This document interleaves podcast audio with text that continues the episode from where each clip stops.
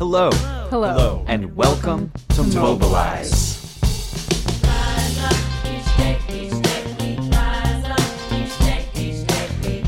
Mobilize is a podcast that puts a spotlight on And is a resource for People, people, friends, communities, activists, who've decided to stand up, resist. resist, resist, fight back, mobilize. Each day, Together, Together, we shine a light on the we truth. shine a light on the we truth. focus on the things that unite us. we pull each other up. We celebrate, We celebrate our our shared shared humanity.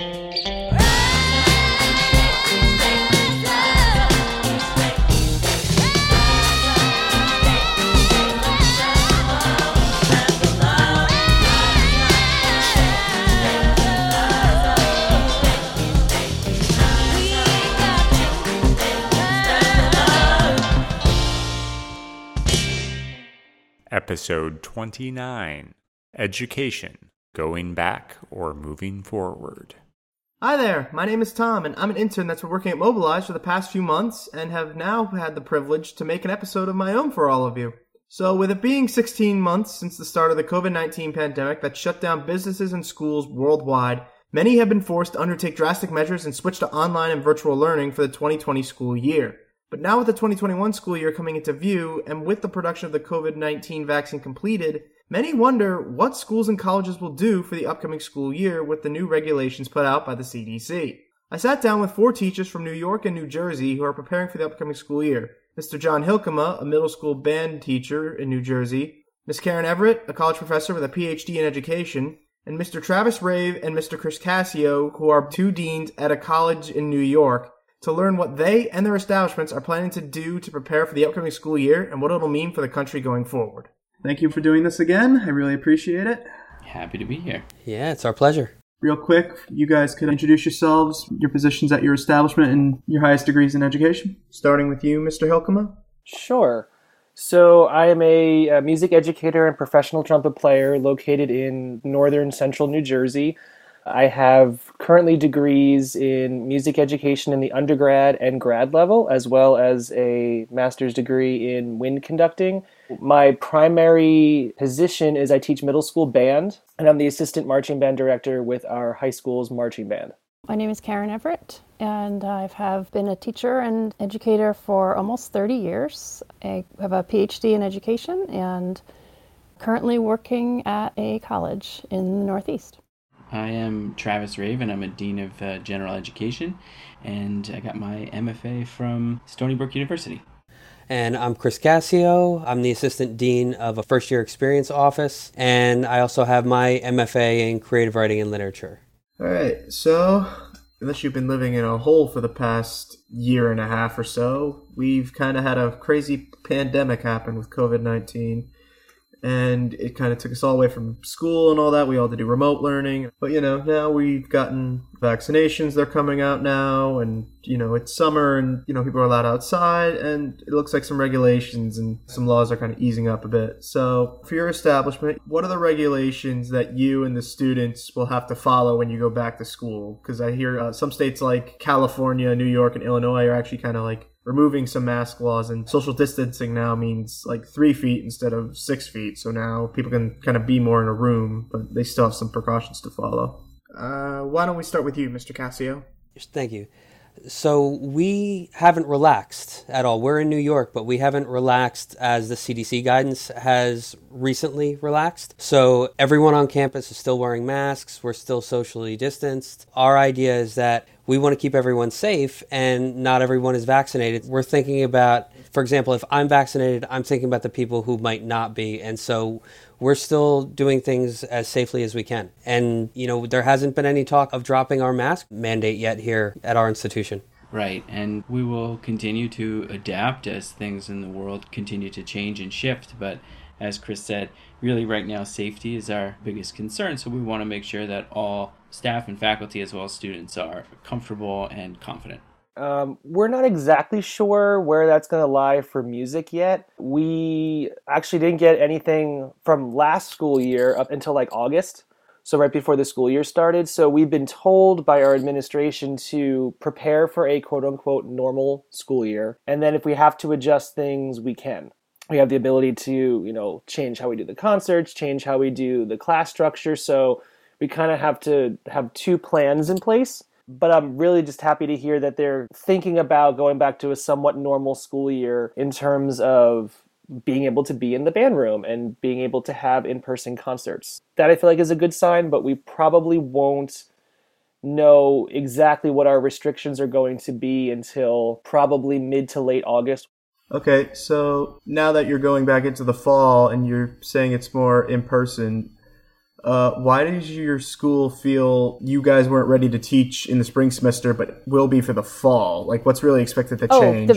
the, the vaccinations. That's the game changer. The success rates of the vaccines are what we're looking at. And, you know, it's not, certainly it's not me making any of these decisions, but our, our upper administration is, you know, obviously in contact with the health department for our state and our county and, you know, public health professionals and getting the information from them to make those kinds of decisions. But certainly the vaccines is the biggest difference of why we were not entirely in person in spring or even close to that, but why we plan to be in the fall.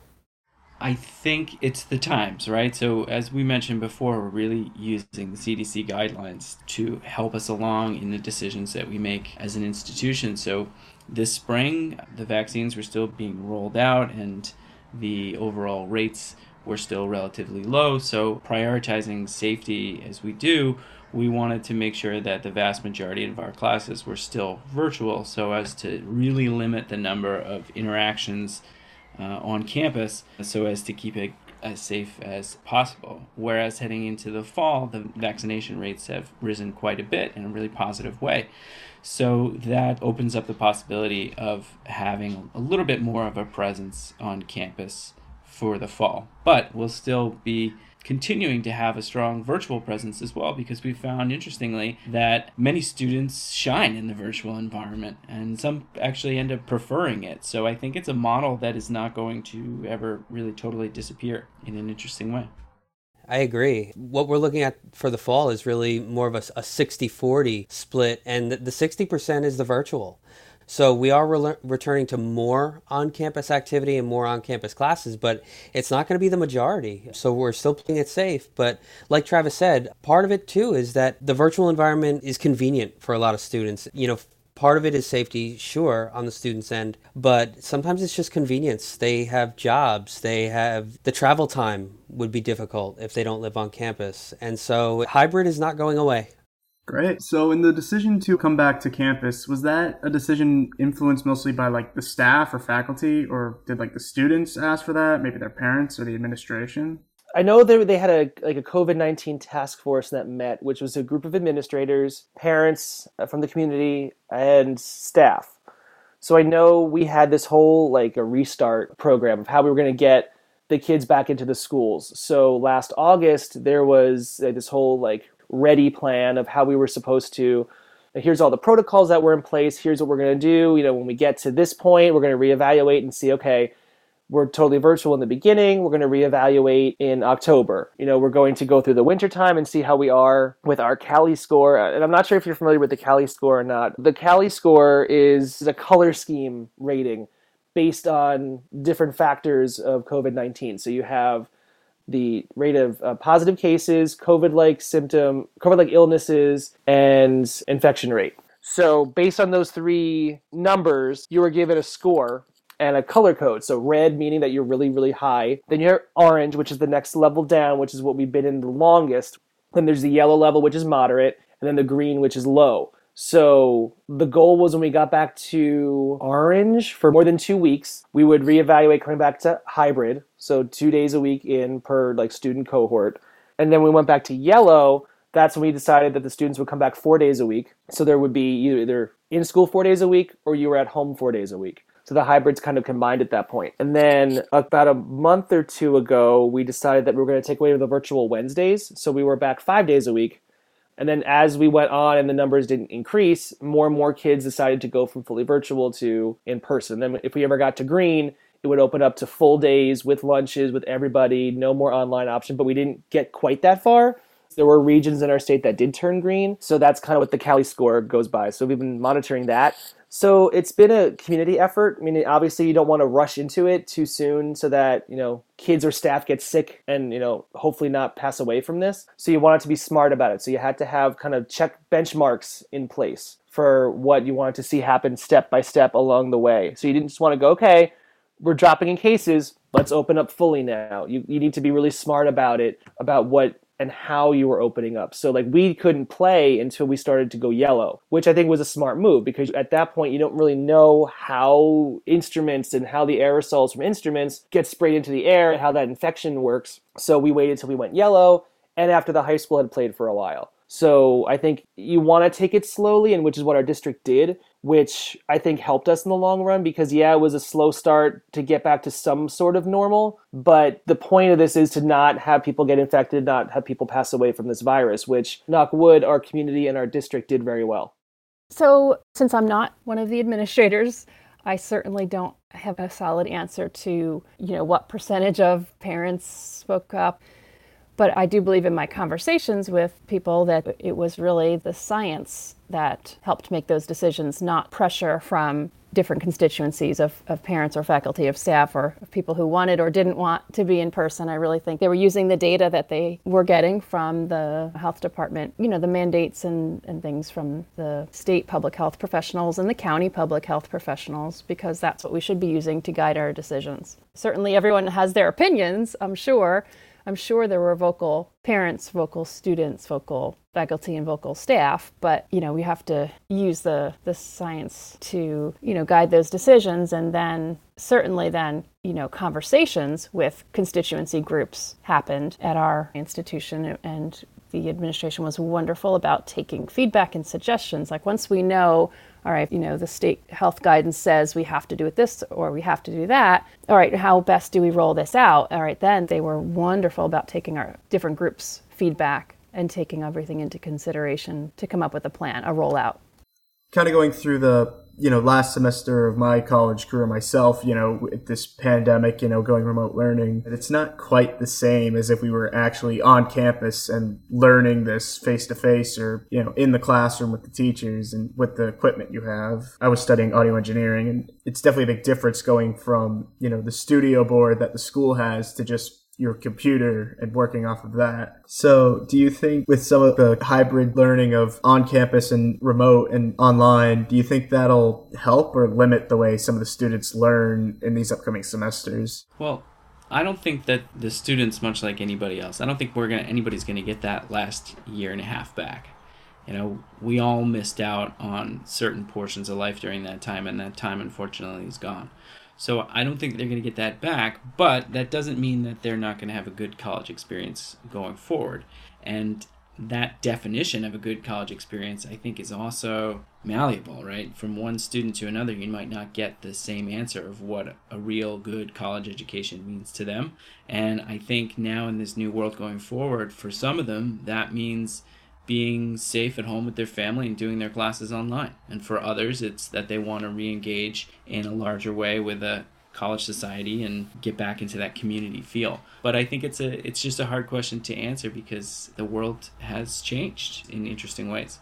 Yeah, you simply can't get time back. And then you have the other factors like students are, are different kinds of learners, right? Some thrive virtually, some do not. Certain subjects really lend themselves to virtual learning, some do not. I think what we can do is as we get back to on site learning, do everything we can to enrich those experiences going forward and try to help, you know, in any way we can make up for what has been lost. You know, if you think of certain hands on experiences in a classroom or in a lab, you know, really try to, to do as much of that as possible and sort of retouch. Well, not retouch, but maybe touch for the first time. Those things that they didn't get to do the previous year. But it's it's difficult. It's almost a case by case basis how much you can do because of the student, the material, the environment and it's just you have to do your best. How significant would you say this loss is? Like, is it something really like humongous, or is it maybe something that the college can recover?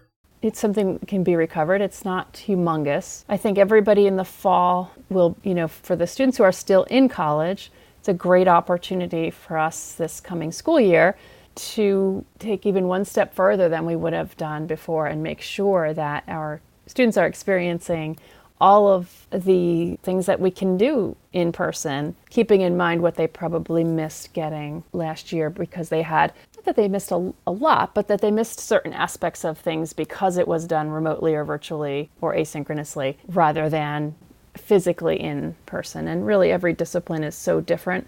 You know, the arts and music and nursing, and I mean, there's just so many different fields out there. So I think it's something that can be overcome. It's not so significant that, you know, horribly problematic. But it's, you know, it's good for educators to keep in mind as we return to the, the physical classrooms this fall. Uh, and I'll just add the, the mental health part of things. You know, that's a big component that students lost out on that opportunity to be together. I mean, quite honestly, adults did as well as they all worked from home. But it's certainly that adolescent age, whether it's high school or college level students, I mean, that was a significant loss of not being around friends and peers for such a long time. So that, you know, that will take some time to rebuild, but that can be rebuilt as well. Right. The nice thing about band, though, the kids that are there really want to be there. It's not like you have to be there, like in a science or a social studies or a language arts class. So I think, and I hope I'm right, that the kids who are in band now that get to have full band every other day in a more normal situation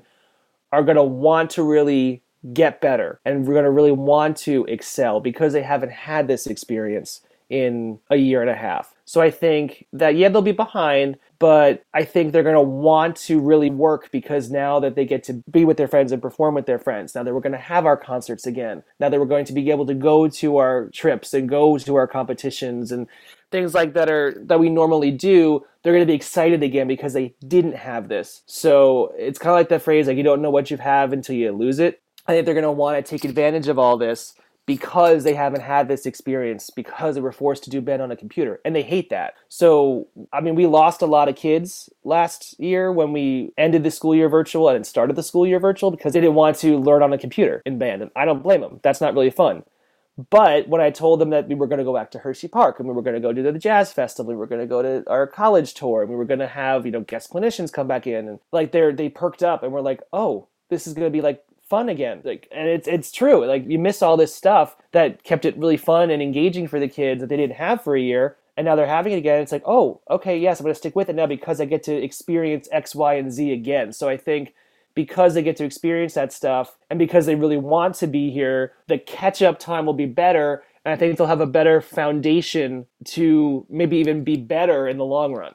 So while we've definitely taken steps back to a more normal lifestyle, I think we can both agree we're not quite there yet. You know, we're still kind of deciding what's going to happen with going back to school. So, what do you believe needs to happen to get things truly back to normal? Ooh, that's deep. Okay.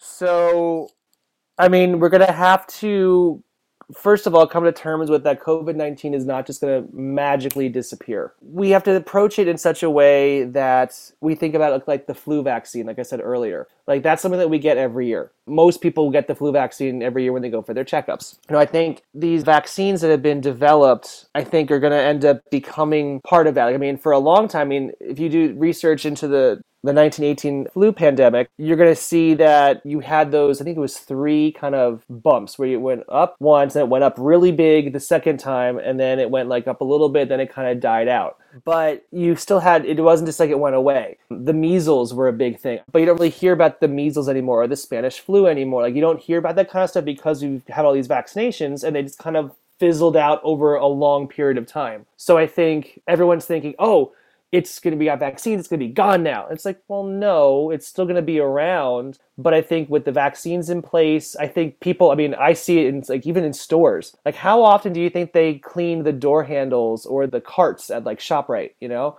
So, like, how clean were places before?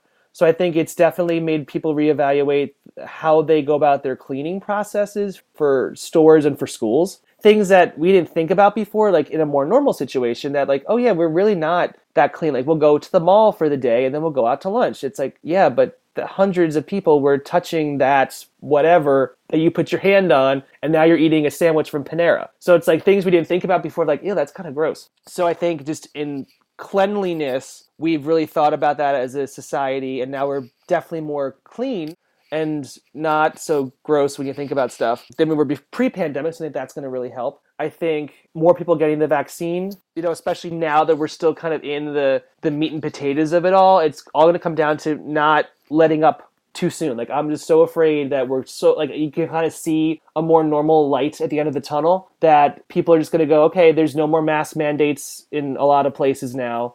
People who are vaccinated and people who aren't vaccinated are going to start just like throwing stuff out the window and it's we might see a surge again. Like I just I want everybody to make sure that we still put stuff in place, like stuff's in place for a reason, and to still follow those protocols, you know, until you know we get that herd immunity, that we get these levels consistently low, and then you know every year getting that vaccine kind of booster that we would get like with the flu shot and other things to keep it from spreading again. So I think that's where we're headed right now. Like, will it be the fall by the time we get to this herd immunity? I don't know. But I think people still have to be really smart and vigilant and still take precautions. I mean, it's so bizarre to me going into like a food store and people not having their masks on or going to Home Depot and people will still have masks, but you'll see people without them. So just it's weird seeing that after like a year and a couple months of not having the masks. I mean, it's a great sign that we're moving in that direction. And, you know, knock wood, in New Jersey, there hasn't been a surge of cases. We've been going lower and lower and lower, you know, week after week. So I think, you know, it's going to take some time. People still need to follow the protocols and follow the guidelines set forth by the CDC.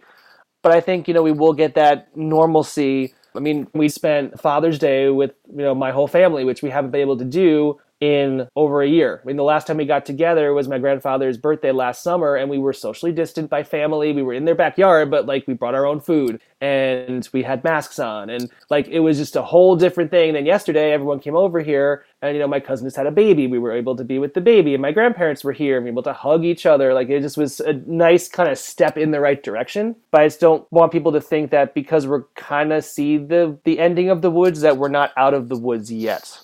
For me, I think currently the most important piece is vaccination. So the more people who get vaccinated, the safer from that virus we will be. And that's just the kind of the baseline. But in terms of getting back to normal, I just don't know that there is a, a normal because this, I think, for many people has opened their eyes that this is something that can happen and it's not something that we've really thought about in a long time, you know, since the Spanish flu, right? That this can really happen on a large scale. I think that's going to have large societal changes. There's another part of me that also thinks we're going to swing back in the direction toward normalcy hard, you know, over the next year as vaccinations continue to rise and cases continue to go down.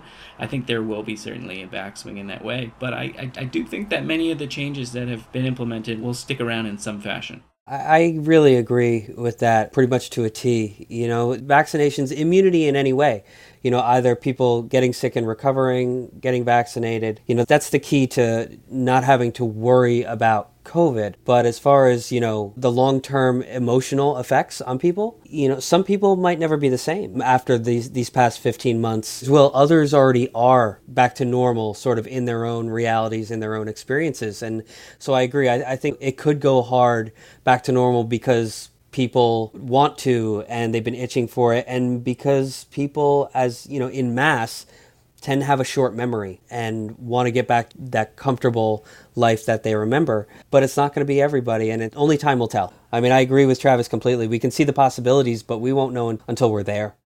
I don't know. I mean, I'm certainly not somebody who studies this, so I'm not sure. I think, you know, having more of the younger people, younger population that's allowed to get vaccinated, getting them vaccinated, I think will help tremendously. And I think you know, each month that we go get through another month is another month longer that we could, you know, be looking at the data for people who are vaccinated and, you know, see how strong that vaccine is working. And each time we can get sort of through another variant or watch, you know, another country getting through a variant and seeing how that, you know, is impacting them.